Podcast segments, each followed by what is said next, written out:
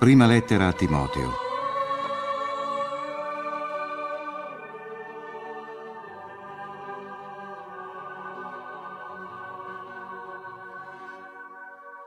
Paolo, apostolo di Cristo Gesù per comando di Dio nostro Salvatore e di Gesù Cristo nostra speranza, a Timoteo, figliuolo verace nella fede. Grazia, misericordia e pace da parte di Dio Padre e di Gesù Cristo nostro Signore.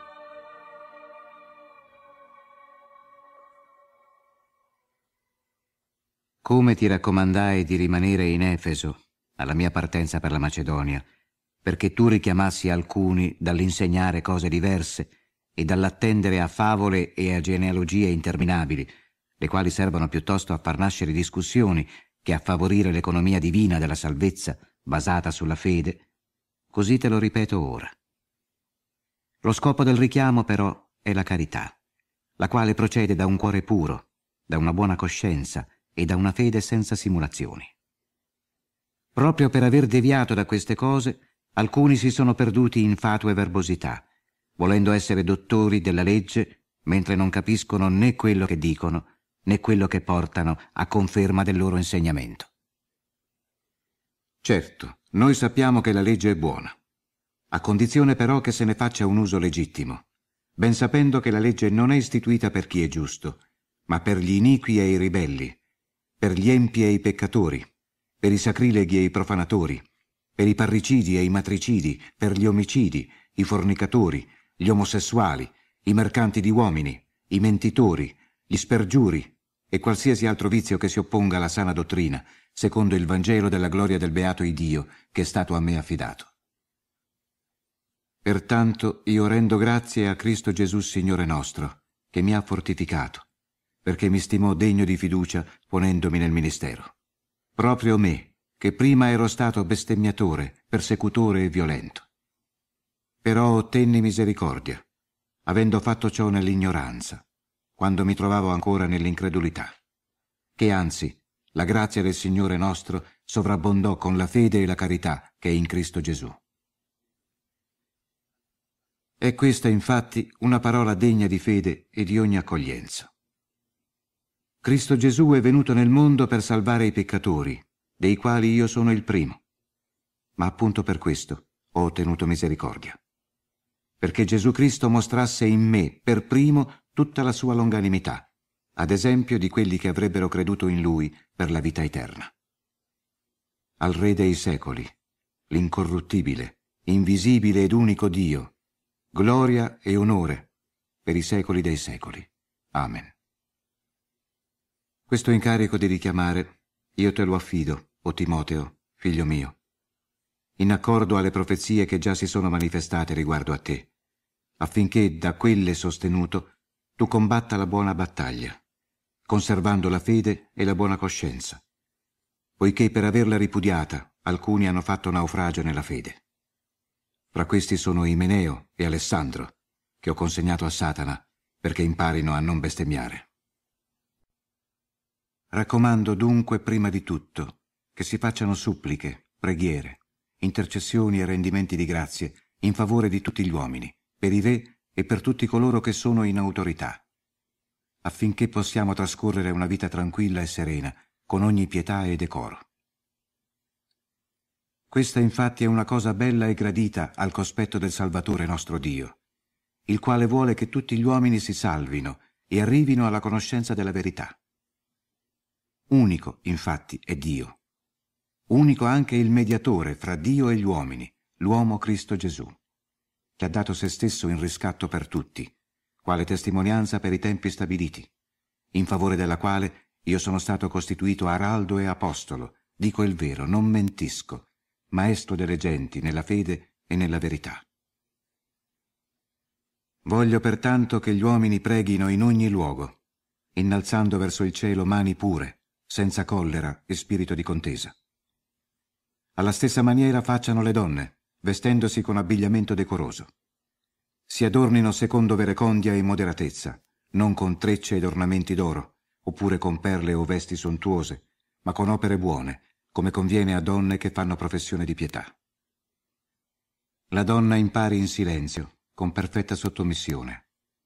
non permetto alla donna di insegnare né di dominare sull'uomo, ma che stia in silenzio.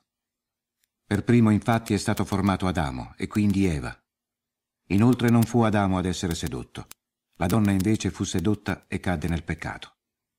Tuttavia essa si salverà mediante la generazione dei figli, a condizione però di perseverare nella fede, nella carità e nella santità, con saggezza. È degno di fede quanto vi dichiaro. Se qualcuno aspira all'episcopato, desidera un nobile lavoro, Bisogna infatti che l'episcopo sia irreprensibile, marito di una sola moglie, sobrio, prudente, dignitoso, ospitale, adatto all'insegnamento, non dedito al vino, non violento ma indulgente, non litigioso, non attaccato al denaro, che sappia ben governare la propria famiglia e tenere con grande dignità i figli in sudditanza. Poiché se uno non sa governare la propria famiglia, come potrà aver cura della Chiesa di Dio? Non sia però un neofita, per timore che, gonfiato dall'orgoglio, non incorra nella medesima condanna toccata al diavolo. Bisogna inoltre che abbia una buona testimonianza da quelli di fuori, perché non cada in discredito e nei lacci del diavolo. I diaconi ugualmente siano dignitosi, non doppi nel parlare, non dediti al molto vino, né avidi di turpe guadagno, Essi inoltre devono conservare il mistero della fede in una coscienza pura. Anch'essi vengano prima sperimentati e quindi, se sono irreprensibili, esercitino il loro ministero. Alla stessa maniera le donne siano dignitose, non calunniatrici, sobrie, fedeli in ogni cosa. I diaconi siano mariti di una sola moglie, sappiano governare bene i loro figli e le loro case. Infatti quelli che avranno ben servito si acquisteranno un grado onorifico e molta sicurezza nella fede che è in Gesù Cristo. Pur sperando di venire da te quanto prima, ti scrivo queste cose perché se per caso io ritardassi, tu sappia come ti devi comportare nella casa di Dio, che è la Chiesa del Dio vivente, colonna e sostegno della verità. Senza alcun dubbio, infatti, è grande il mistero della pietà. Colui che fu manifestato nella carne fu giustificato nello spirito, apparve agli angeli, fu predicato alle nazioni, fu creduto nel mondo, fu assunto nella gloria.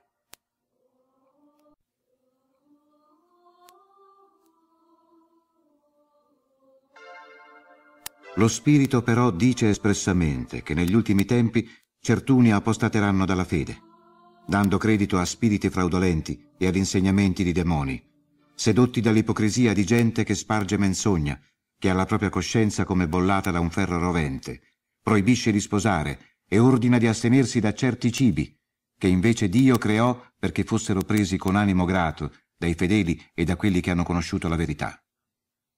Infatti ogni cosa creata da Dio è buona, e niente è da spregiare, qualora venga preso con animo grato già che viene santificato per mezzo della parola di Dio e della preghiera. Proponendo queste cose ai fratelli, sarai davvero un buon ministro di Cristo Gesù, nutrito come sei delle parole della fede e della buona dottrina che hai diligentemente appreso.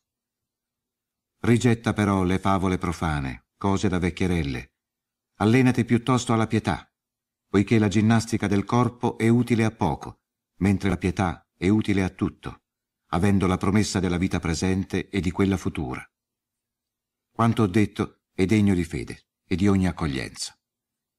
Per questo noi ci affatichiamo e combattiamo, perché abbiamo riposto la speranza nel Dio vivente, che è il Salvatore di tutti gli uomini, soprattutto dei fedeli.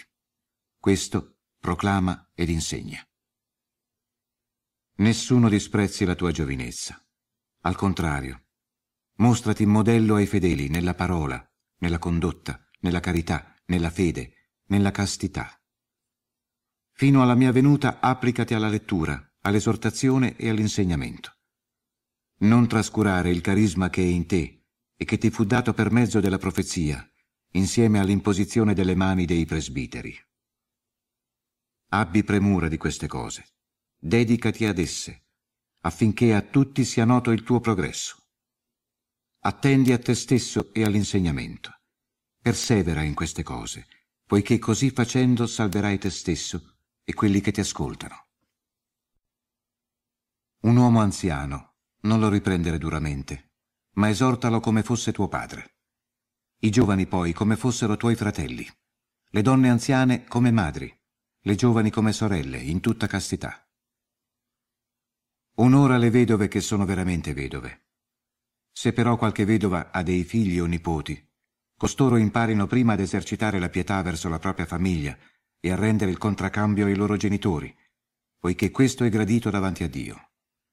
Quella però che è veramente vedova ed è rimasta sola, dimostra di aver riposto in Dio la sua speranza e attende con perseveranza alle suppliche e alle orazioni, notte e giorno.